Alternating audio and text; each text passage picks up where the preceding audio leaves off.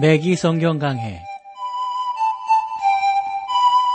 스루더 바이블 제공으로 창세기부터 요한계시록까지 강해한 맥기 목사님의 강해 설교를 보내드리는 맥기 성경 강해 오늘도 목동제일교회 김성근 목사님께서 말씀을 전해주시겠습니다.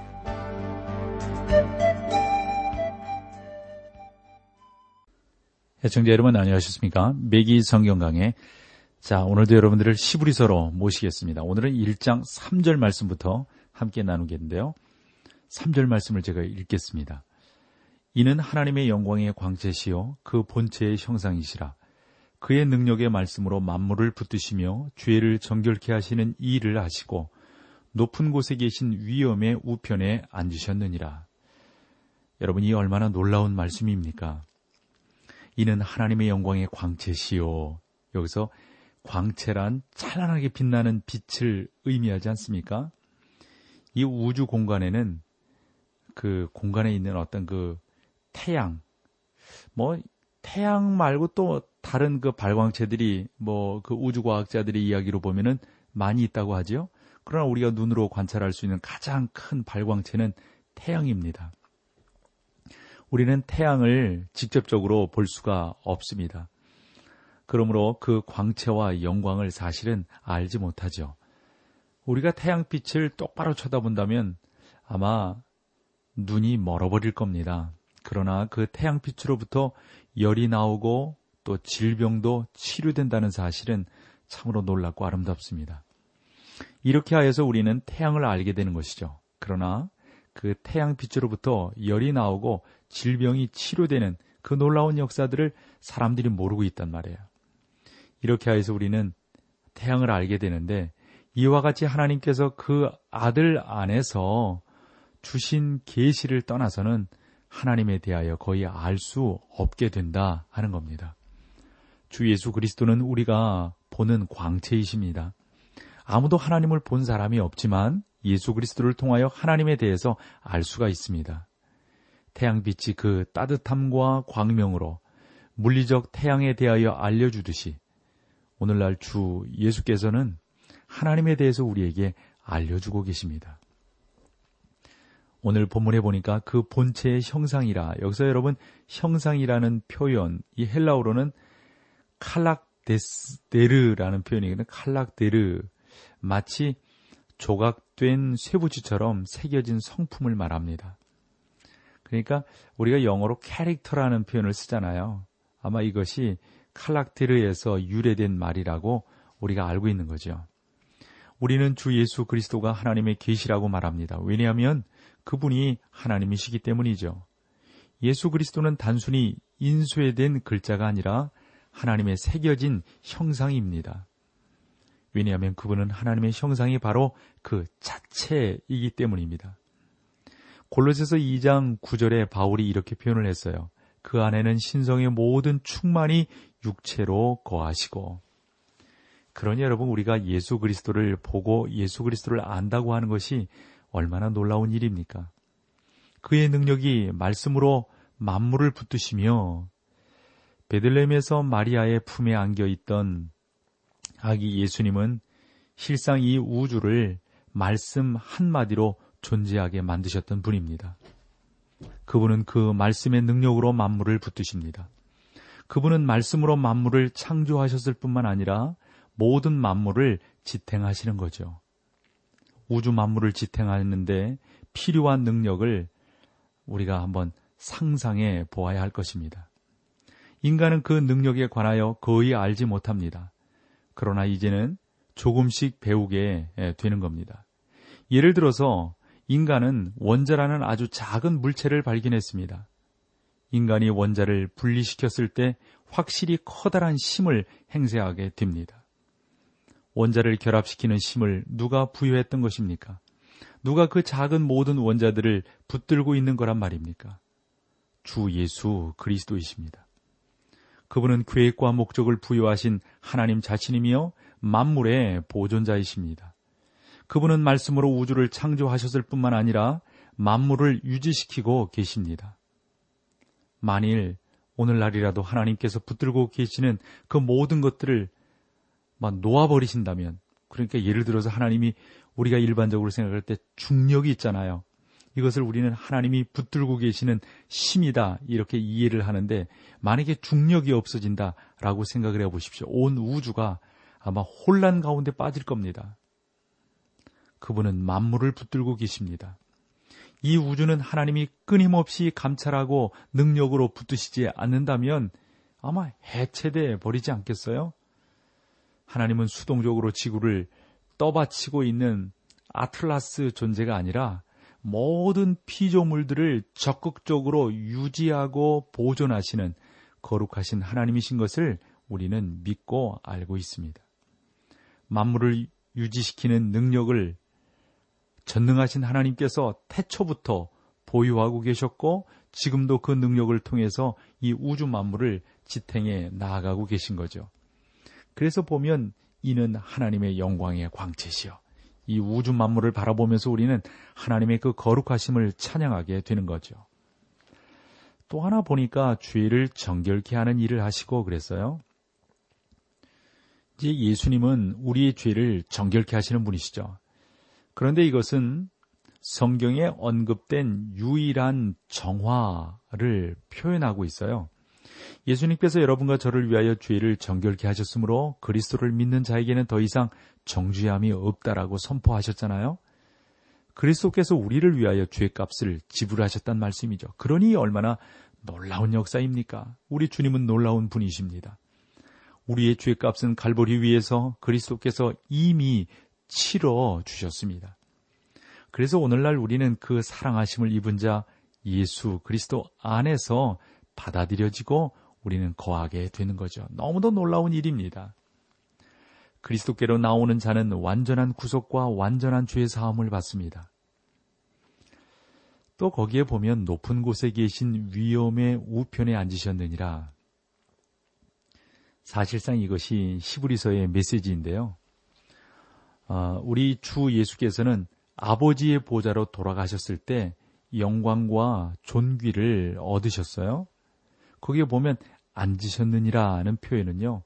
피곤해서 쉬었다, 뭐 힘들어서 앉았다 그런 의미가 아니죠. 이것은 우리 주 예수 그리스도께서 우리의 구속을 완성하셨기 때문에 앉아 계시다 하는 의미입니다. 이것이 바로 창조의 제1일, 그러니까 제1을 의미하는 바이죠. 하나님께서는 일곱째 되는 날에 안식하셨어요? 그것도 여러분 아시죠? 피곤해서 안식하신 걸까요? 아니잖아요. 조한 웨슬레가 말했듯이 하나님께서는 우주를 창조하셨을 때 조금도 피곤치 아니하셨어요. 창조가 다 완성되었기 때문에 안식하신 겁니다. 더 이상 그 어떤 것도 필요치 아니하셨단 말이죠.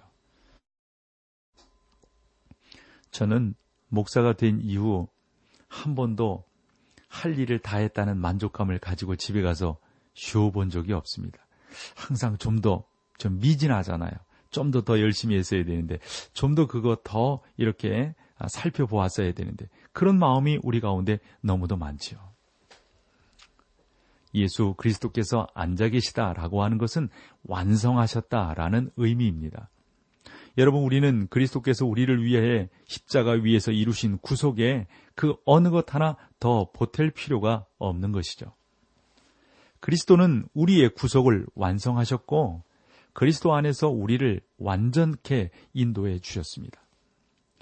골로새서 2장 9절로 10절 말씀을 보면 그 안에는 신성이 모든 충만히 육체로 거하시고 너희도 그 안에 충만하여졌으니 그는 모든 정사와 권세의 머리시라. 우리는 그리스도 안에서 충만하여지고 온전해졌습니다. 또 우리는 그 사랑하는 자 안에서 영접하심을 받게 되는 것이죠. 그리스도의 현재 사역은 이러한 사역의 또 다른 측면이라고 볼 수가 있어요. 제 생각으로는 이것은 어, 한 사람이 영광 중에 있었지만 그 교회는 그분을 알아보지 못했노라. 이렇게 어, 한 저자의 심중에 있던 것으로 여겨집니다. 그리스도의 현재 사역은 이렇게 표현할 수 있을 겁니다. 그리스도께서 우리를 구원하시기 위하여 이 땅에서 죽으시고 하늘에서는 구원받은 우리를 지켜 보호하고 계시는 분이시다 라고 말입니다. 그분은 자기 백성을 위하여 중보의 사역, 목자의 사역, 여러분들을 당신의 그 자녀로서 훈련시키시는 사역들을 지금도 감당하고 계십니다. 비록 그리스도께서는 지금 우리의 그 시선으로는 볼 수 없지만 하나님 보좌 우편에 앉아 계셔서 성령을 통하여 우리 가운데 더욱더 분명하게 나타나고 계신 거죠.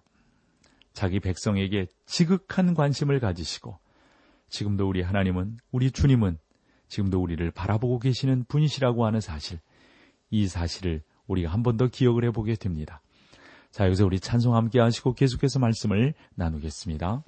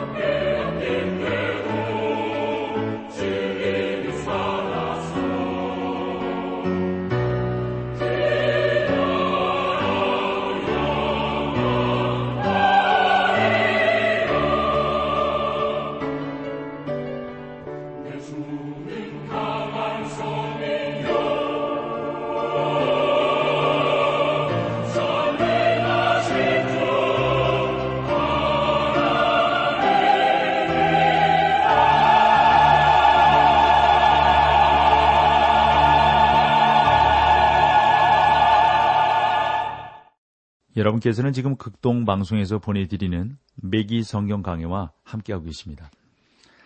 자, 여러분, 지금 우리가 1장 3절 말씀을 우리 찬양 전에 나누었거든요.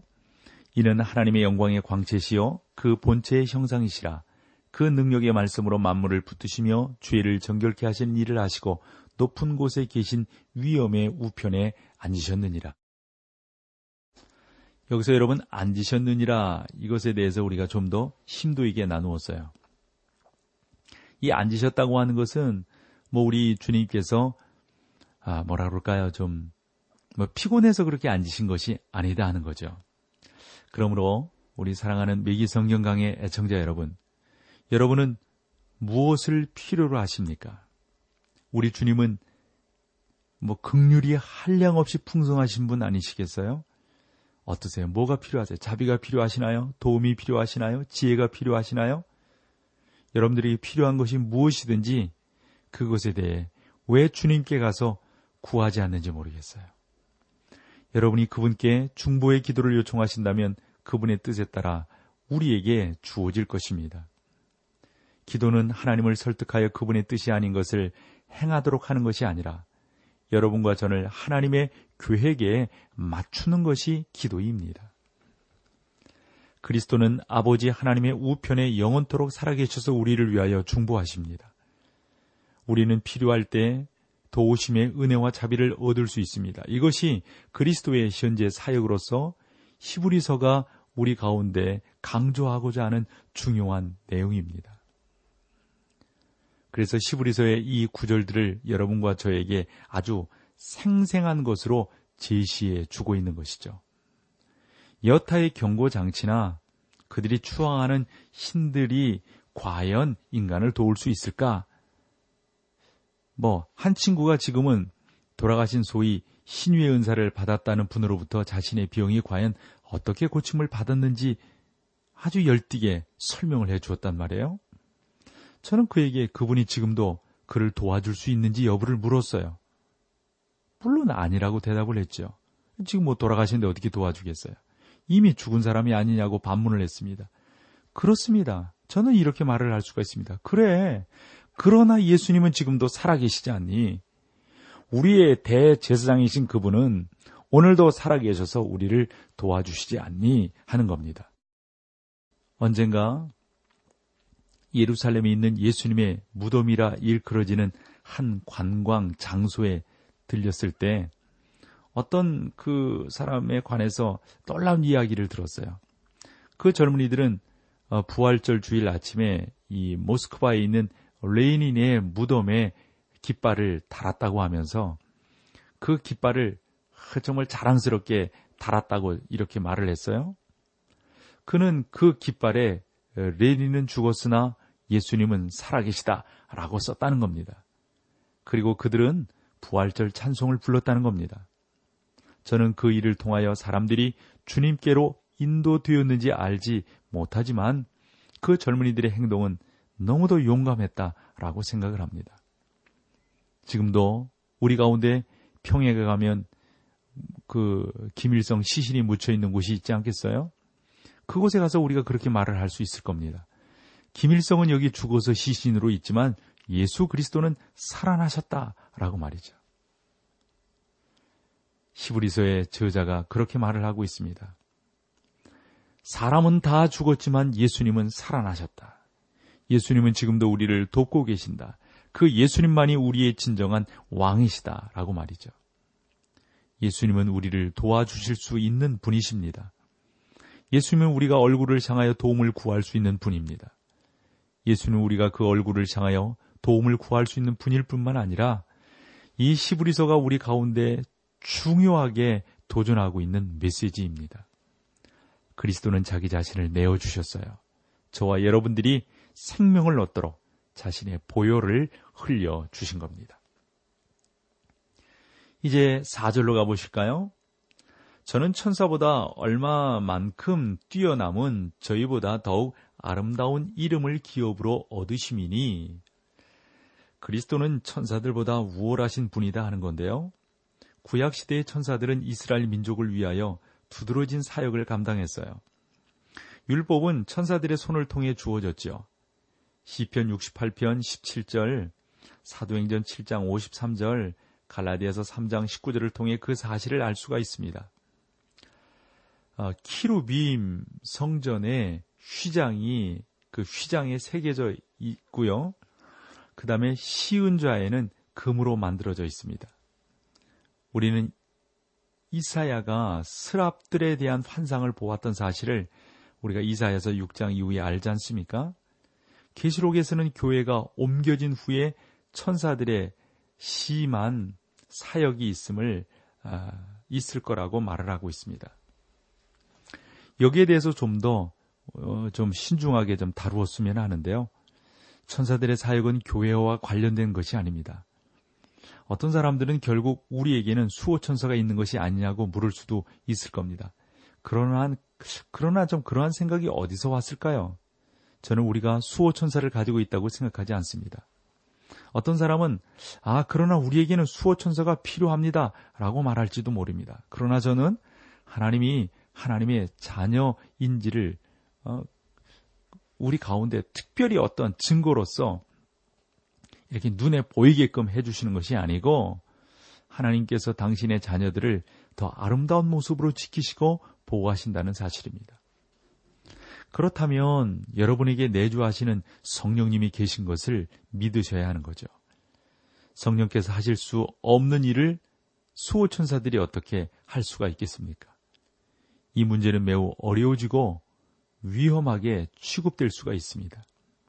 그래서 대개 이런 부분들에 대해서 근자의 아, 신학자들이 다루려, 다루려 고 하지 않는 그러한 부분이기도 하죠. 그 당시에도 교회 안에 적극적인 천사들의 사역에 대해서 상당히 아주 호의적인 그러한 모습들을 보였어요. 왜냐하면 훌륭한 예술가들에게 예술가들이 있었던 초대교회의 교인들 중에 일부가 천사에 대한 그림을 그리기를 좋아했기 때문입니다. 여러분이 로마에 있는 시스틴 성당에 가서 그 천장을 보게 되시면 천사들이 여러분들을 호위하고 있는 듯한 느낌을 받을 겁니다.